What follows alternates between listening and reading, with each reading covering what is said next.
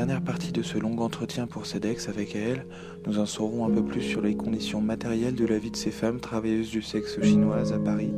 Puis, nous nous intéresserons au potentiel de mobilisation politique de ces femmes. Et pour terminer, à elle décrira la résonance qu'a eue en elle cette expérience.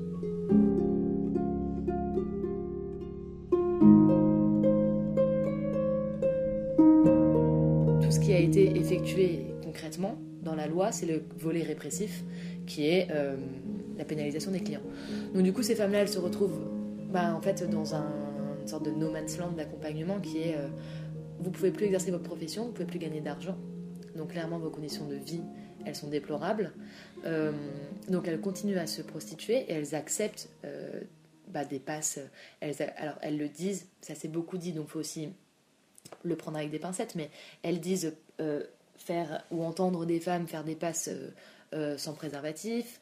Euh, elles, elles, acceptent plus facilement des clients, même si leur troisième œil leur dit que c'est un client qui, qui est potentiellement dangereux ou qu'elles ne sentent pas, ce qui fonctionne beaucoup dans la profession, de faire aussi, bah, de, suivre un peu son instinct quand on sent qu'un client, enfin quand on sent pas un client quoi. Et donc ça c'est des choses bah, elles ferment les écoutilles, elles acceptent n'importe quel client. Euh, la passe, euh, aujourd'hui, elle est à 10 euros. Euh, parce qu'elles le disent elles aussi. La dernière fois, j'ai fait un entretien avec une femme qui me disait bah, En fait, maintenant, on n'a plus que des, des clients pauvres. Donc en fait, bah, on serre un peu les coudes entre prostituées pauvres et clients pauvres. Donc du coup, on accepte des passes à 10 euros. Donc en gros, c'est la porte ouverte à toute forme de misère. quoi. Donc euh, clairement, c'est pas, euh, voilà, c'est une, une, loi qui, qui, fait mal en fait. Et euh, donc c'est vrai que je donne un portrait qui est assez négatif, mais parce qu'il n'y a pas pour elles de, disons que dans leurs conditions de vie, leur santé, leur accompagnement judiciaire, il n'y a rien qui semble s'améliorer quoi.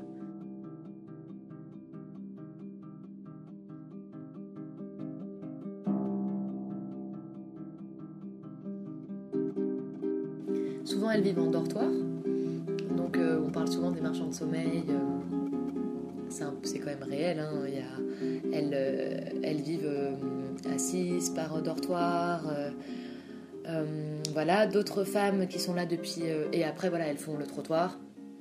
Et elles vont soit dans des hôtels, mais c'est assez rare, mais surtout chez les clients, ou dans la voiture, ou dans la rue, dans des endroits un peu reculés.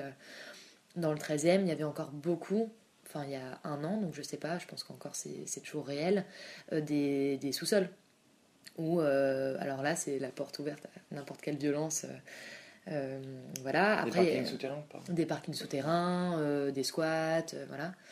Après, il y a des femmes qui sont là depuis plus longtemps, qui ont peut-être un petit peu plus les moyens, ou qui se mettent à plusieurs pour louer des appartements de passe.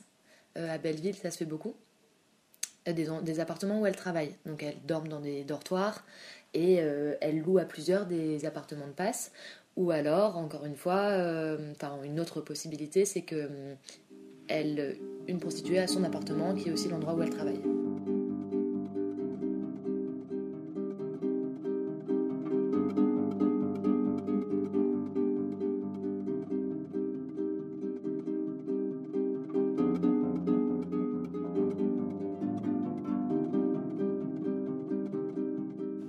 Elles sont quand même euh, assez proches. Alors ça ne veut pas dire qu'il n'y a pas des conflits euh, de communauté et tout, mais elles ont quand même des réseaux d'entraide entre elles euh, qui peuvent être des signalements sur leur groupe WeChat, qui est un réseau social, pour dire tel client, tel numéro de téléphone. il ne faut pas accepter ce client parce qu'il est dangereux. il peut y avoir aussi dans la rue des femmes qui voient d'autres femmes avec un homme qui a été identifié comme dangereux et donc bah, de la prévenir de ne pas accepter la passe. Après, il y a eu un homme. Euh, alors, le procès a eu lieu euh, l'année dernière, euh, qui était surnommé l'homme au grand couteau. Et qui était un homme qui faisait venir les femmes chez lui. Et au moment où, il fermait la porte de chez lui, il sortait un grand couteau et lui disait, il leur disait bah, de, faire l'acte sous la menace et sans les payer. Et, et donc, ces femmes enfin à Belleville, elles en ont beaucoup parlé entre elles, puisque beaucoup ont été victimes de cet homme-là, qui avait en plus un mode opérationnel assez distinct euh, du grand couteau. Et euh, finalement, certaines ont porté plainte et ça n'a pas donné suite. Et à un moment donné, il est passé à Belleville pour voilà, il cherchait, il cherchait une prostituée. Et une femme l'a identifié. Elle a appelé d'autres femmes qui, du coup, sont arrivées en groupe et elles l'ont arrêté en mettant un grand manteau sur lui, en l'immobilisant, en appelant le policier d'à côté. Euh, donc une des femmes parlait assez bien français, donc elle avait expliqué en amont au policier. Et, euh, et donc du coup, euh, le policier est arrivé au moment où il était immobilisé, ils l'ont arrêté, et le procès a eu lieu. Et, voilà. Mais donc il y a des réseaux d'entraide qui qui se font quand même entre les femmes. À Belleville, il y a une, une, association dont on a quand même pas mal entendu parler dans les médias qui s'appelle les Roses d'Acier, euh, donc une association dite communautaire de, travailleuses euh, du sexe, qui, euh, elle, faisait beaucoup de permanence d'écoute des femmes, de réorientation, enfin qui travaillait aussi beaucoup avec le Lotus Bus, parce que nous, on pouvait mieux orienter par meilleure connaissance des, des réseaux institutionnels aussi. donc il y a quand même des, des initiatives entre elles qui se passe. Elles ont été beaucoup soutenues par d'autres collectifs, euh, notamment le STRAS, qui est un syndicat de travailleurs du sexe euh, à Belleville.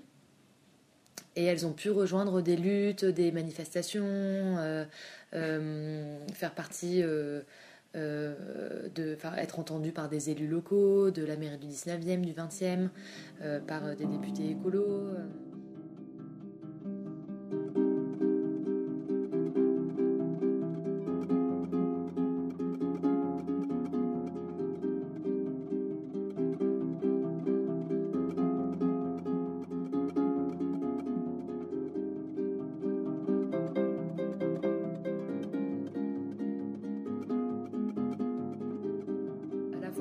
Forme de lutte pour ces femmes qui sont pas les mêmes que nos modes de lutte syndicale, euh, où euh, je pense qu'on est assez familiarisé à, ces modèles de lutte en manifestation, en AG, euh, en, manifeste. Voilà, enfin, pour elles, elles ont quand même bah, des impératifs quotidiens assez forts et encore plus aujourd'hui. Et du coup, c'est vrai que bah, clairement, la mobilisation des roses d'acier, elle a pu s'essouffler à un moment donné parce qu'elles étaient très demandées par les médias. Euh, voilà, elles, elles doivent travailler au quotidien et, hum, répondre en fait à, toute euh, cet assaut médiatique. C'est euh, ressasser aussi leur passé, ressasser leur misère.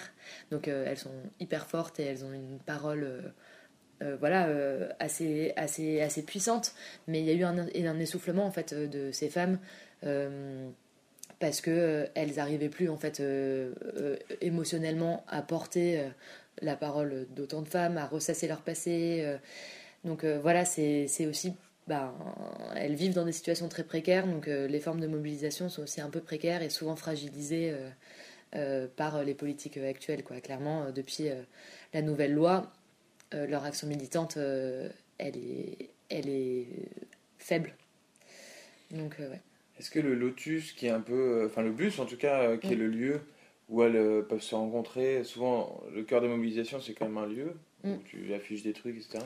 Est-ce que là, il y a une envie de la part des gens qui sont à la tête du programme de d'amener ces femmes à se politiser ou pas du tout?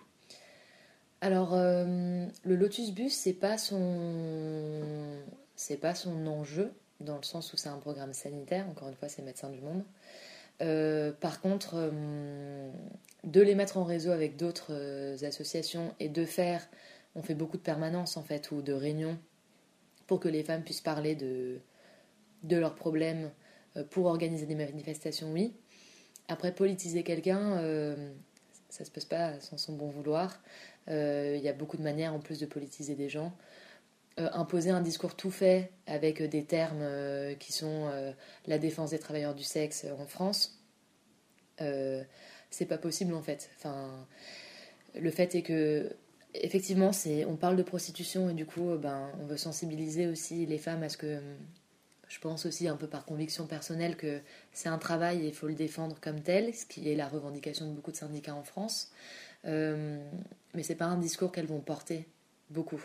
C'est que beaucoup vont quand même avoir honte de leur métier, euh, vont dire qu'elles l'ont pas choisi, euh, qu'elles n'ont pas eu le choix, qu'elles qu'elles en parleront jamais à la famille, que euh, beaucoup ne vont pas porter euh, les revendications comme d'autres personnes en France qui se prostituent vont le porter. Ça reste quand même un travail de migrants. Ça reste, on parle beaucoup d'intersectionnalité aujourd'hui et là c'est clairement le cas. C'est des femmes migrantes prostituées. Euh, comment est-ce qu'elles gèrent en fait avec tout ça? Euh, Elles vont pas porter euh, des revendications de reconnaissance du travail du sexe très fort. C'est clair.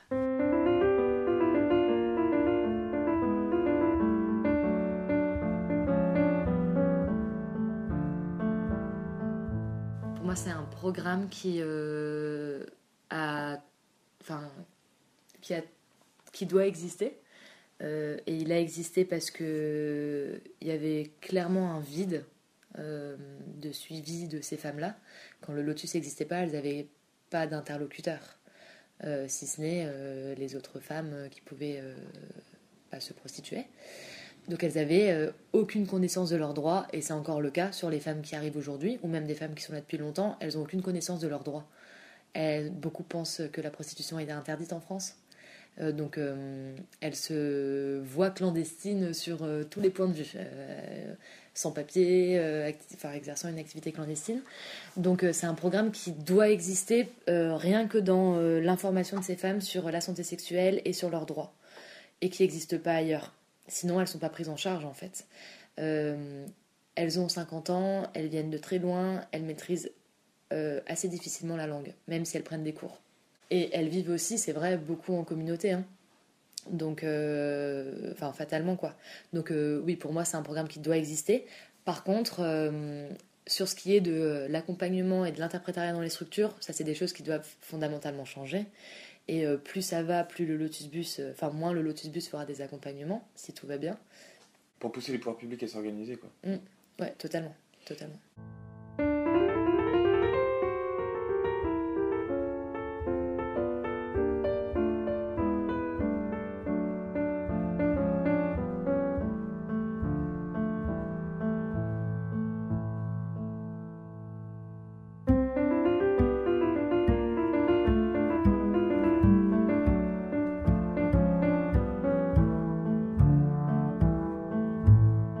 Comme je disais tout à l'heure, euh, avec un regard euh, clairement abolitionniste sur la prostitution, et de prendre juste euh, l'expérience de ces femmes et leur récit sur ce qu'elles peuvent vivre aujourd'hui, sur toute la complexité en fait que c'est pour elles. Oui, clairement, ça a changé mon regard sur bah, qu'est-ce qu'on fait de son corps, comment est-ce qu'on décide de ce qu'on va en faire, quelle est bah, la part d'indépendance ou de ouais, d'indépendance qu'on a sur son corps dans telle situation, mais du coup ça s'étend à d'autres situations en fait, euh, euh, et pas uniquement la prostitution. Comment est-ce qu'on décide de, l'usage de son corps, de sa sexualité, de comment est-ce qu'on gère son intimité, comment est-ce qu'on en parle. Euh, c'est des choses qui ont effectivement bougé chez moi.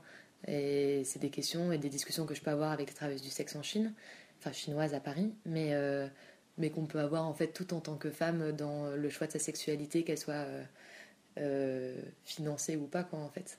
Donc euh, oui clairement ça a à la fois changé mon regard sur la prostitution euh, au sens large, mais également sur bah, qu'est-ce que c'est qu'être une femme en fait et, comment est-ce que tu gères ta sexualité dans plein de dans plein de situations. On n'est pas libre en tant que femme même si on se prostitue pas son corps et comment est-ce qu'on gère ça quoi en fait.